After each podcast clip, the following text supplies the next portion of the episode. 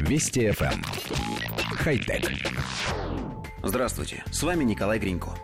Когда мы встречаем в прессе упоминание умной одежды, то обычно представляем себе футболки или куртки, начиненные электроникой, различными датчиками и сверхтонкими проводами. Однако это не всегда так, и умная одежда может работать, используя совершенно иные технологии, например, биологические – Исследователи из Массачусетского технологического института и специалисты из New Balance совместно разработали по-настоящему дышащий материал. В то время как многие производители одежды полагаются на химические решения, проект BioLogic подразумевает наличие настоящих вентиляционных отверстий в одежде, которые открываются, когда человек потеет. Что же заставляет их открываться? Это бактерии под названием Bacillus subtilis natto.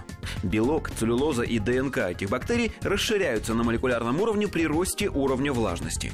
Использовав технологии 3D-печати для размещения миллиардов этих бактерий на тонкой пленке, исследователи смогли заставить ее гнуться, когда повышается влажность.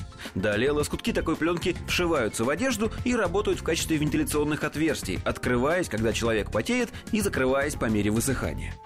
Коллектив редакции нашей программы рассмотрел в демонстрационном видео, как выглядит такая одежда. На спине ткань покрыта довольно крупными треугольными клапанами, от чего становится похожа на рыбью чешую. Судя по картинке, клапаны действительно отгибаются наружу под воздействием влаги, открывая сеть отверстий. Сразу становится понятно, что на дышащую, скажем, футболку нельзя надевать куртку. Смысл технологии сразу теряется. Либо тогда и куртка должна быть с клапанами. И самое главное, в статье ничего не говорится о сроке жизни бактерий, благодаря которым все это работает. Все-таки они живые и рано или поздно погибнут, а питаются они чем? Той же влагой?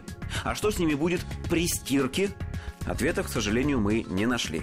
Придется покупать и тестировать самостоятельно. Хотя... Вести FM. Эм. Хай-тек.